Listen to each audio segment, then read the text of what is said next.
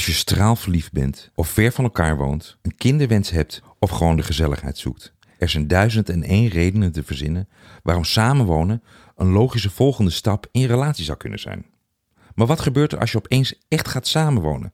Wat doet het met je relatie? Is jouw relatie samenwonen proef? In deze podcast wil ik je laten inzien dat het samen kopen van een huis en het gaan samenwonen een enorme invloed heeft op je relatie. En hoe je een strategie kan inzetten die jullie gezamenlijke woongeluk versterkt. De Baas op de Woningmarkt podcast gaat over betere keuzes maken op de huidige woningmarkt. Door niet af te wachten wat er gebeurt, maar juist zelf initiatief te nemen en zo je bestaande of toekomstige woonsituatie positief te beïnvloeden. En daarmee baas over je eigen woongeluk. Met makelaar in woongeluk Mark Theeuwissen. Als je een relatie hebt, maar je woont nog niet samen, dan is het vaak zo dat de een bij de ander logeert.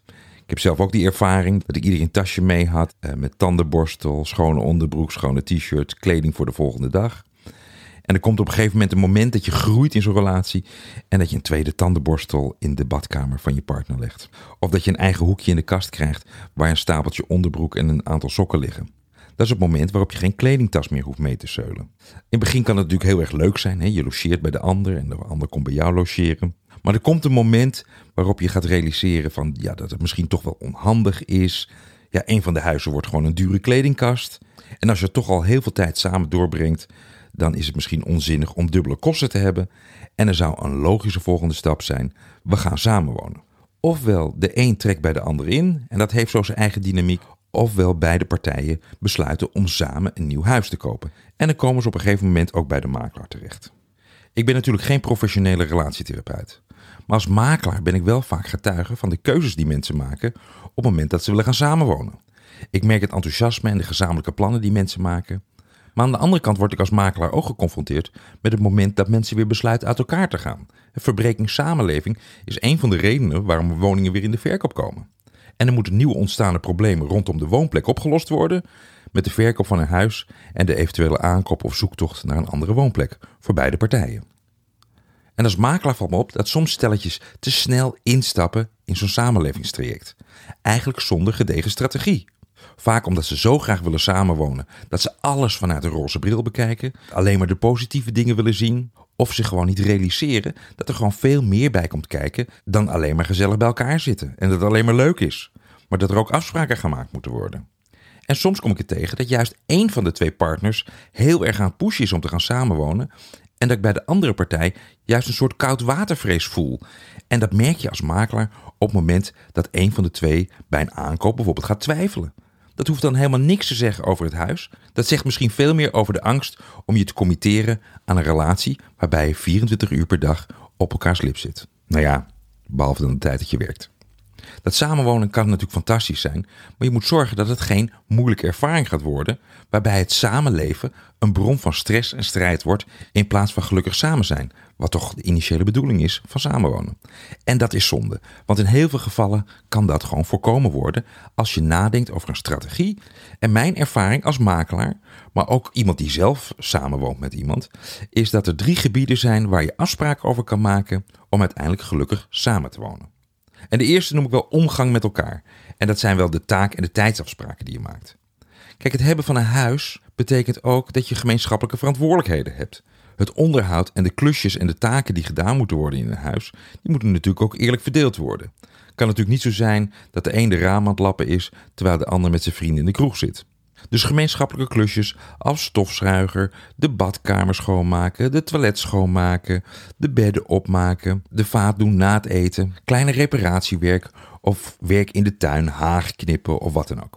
Een gemeenschappelijk huis betekent dus ook gemeenschappelijke verantwoordelijkheden. En daar moet je gewoon afspraken over maken, zodat de kleine irritaties zich niet ophopen en het uiteindelijk tot een uitbarsting komt. De bekende verhalen van het dopje op de tube van de tandpasta of rondslingerende sokken die niet opgeruimd worden. En dan is het gewoon het allerbeste dat voordat je gaat samenwonen, dat je ook een taakverdeling gaat maken. Het klinkt misschien heel erg suf, maar je kan het beter nu uitgesproken hebben voordat de bom barst op het moment dat je je roze bril afgezet hebt. En het samenwonen betekent ook dat je vaak ook geen vluchtmogelijkheid meer hebt. Dus bij strijd kan je dus niet meer terugvluchten naar je oude huis, maar zou je dingen samen moeten oplossen. Nou, dat kan je wellicht voor zijn door goede afspraken op voorhand te maken. Het tweede gebied waar je afspraken over maakt, gaat over hoe je financieel met elkaar omgaat. De financiële afspraken die je maakt, gerelateerd aan je woning. Dat zijn in de eerste instantie natuurlijk gewoon de maandelijkse woonlasten, je hypotheek of je huurlasten. Maar dat zijn ook natuurlijk de huishoudkosten, de boodschappen die je moet doen of de dingen die je voor het huis koopt. Daar moet je natuurlijk afspraken over maken, zodat je straks geen zuur gezicht krijgt als je partner opeens een nieuwe motor of een nieuwe laptop gekocht heeft, terwijl eigenlijk de vaatwasser kapot is of je een nieuwe wasmachine nodig hebt voor het gemeenschappelijk gebruik. Dus hoe je financieel met elkaar omgaat is natuurlijk super belangrijk om daar van tevoren duidelijkheid over te hebben. En het is natuurlijk vaak zo dat in een stelletje er altijd één partij is die meer binnenbrengt dan de ander en misschien ook de lasten ook beter kan dragen. Dat maakt op zich niet uit als je het maar met elkaar doorspreekt. Op voorhand. En realiseer dat bij het kopen van een huis de meeste mensen natuurlijk een hypotheek hebben. En een hypotheek is natuurlijk een gemeenschappelijke schuld. Maar realiseer je dat als je voor zo'n hypotheek getekend hebt, je vaak tekent dat je hoofdelijk aansprakelijk bent voor de totale schuld. Dat betekent dus dat de schuld niet 50% voor jou is, maar in wezen allebei voor 100% voor de schuld aansprakelijk zijn.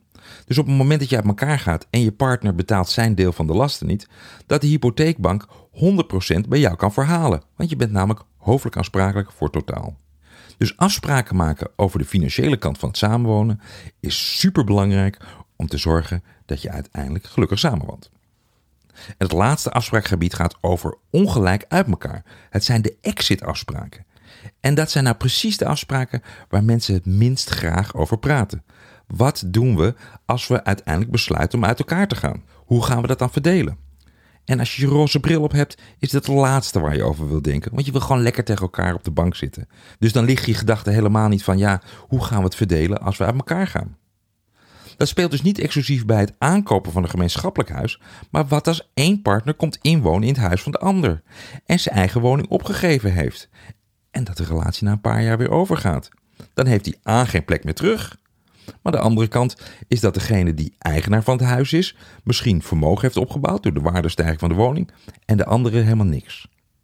En wat is die andere het gevoel heeft? Ik heb verbouwd in het huis, ik heb allerlei werken en klusjes ingebracht. Ja, hoe gaan we dat verdelen? En wat ik natuurlijk ook wel eens tegenkom, is dat stelletjes geholpen worden door ouders van een van beiden. Of dat ze zelf extra spaargeld in het huis gestoken hebben om een nieuwe keuken of een nieuwe badkamer te financieren. Ja, hoe ga je daarmee om op het moment dat je onverhoopt toch uit elkaar gaat? Hoe ga je dat verrekenen? Allemaal lastige afspraken, wat ik dan de exit-afspraken noem, die wel belangrijk zijn om er niet alleen voor te zorgen dat je gelukkig samenwoont, maar ook weer gelukkig uit elkaar kan gaan. Zonder onnoemelijke strijd en oorlog. Waarom zoveel aandacht voor die zachte kant van de relatie op het moment dat je wil gaan samenwonen of samen een huis koopt? De stenen zijn op het ogenblik vreselijk duur. De prijzen zijn hoog, je moet overbieden. En juist dan is het belangrijk om een huis te hebben waar je voldoende woonperspectief hebt. Waar je vijf jaar vooruit kan kijken. En dan gaat het niet alleen maar om de vierkante meters ruimte die je hebt, waarbij je vijf jaar vooruit kan, maar ook dat je voldoende perspectief hebt in je relatie. En realiseer je dat met aankopen van een huis in een dure markt, de enige manier om niet met verlies te hoeven verkopen, is om je verkoop zelf te timen.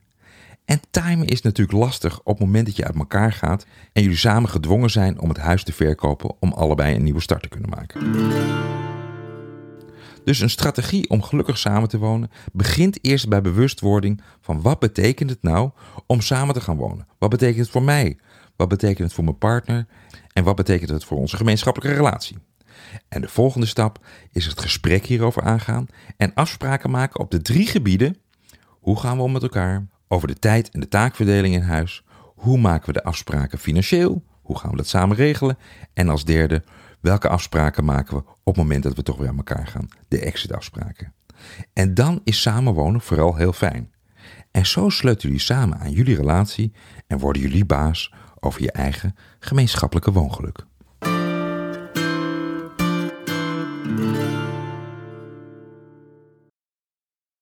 Nu de woningmarkt aan het kantelen is, is het tijd voor slimme verkopers om het heft weer in eigen hand te nemen. Om de juiste kijkers aan te trekken en van hen ook goede kopers te maken, heb je een doordachte marketingstrategie nodig met een onderscheidende presentatie. Je huis alleen maar even snel op funda zetten is niet langer voldoende. Mijn boek Je huis verkoop je zo is jouw ultieme gids om je woning succesvol te verkopen. Met een compleet stappenplan en waardevolle verkooptips en tricks van een makelaar met meer dan 20 jaar ervaring. Ontdek hoe jij jouw ideale doelgroep bereikt en daarmee je verkoopkansen vergroot. Leer hoe je een juiste vraagprijs bepaalt, een emotionele klik creëert tussen potentiële kopers en je huis en hoe je professioneel onderhandelt. Als jij serieus aan de slag wil met de verkoop van je appartement of woonhuis, bestel dan nu je huis verkoop je zo via de link in de show notes en word baas over je eigen verkoopproces. Met succesvolle verkoop als het resultaat.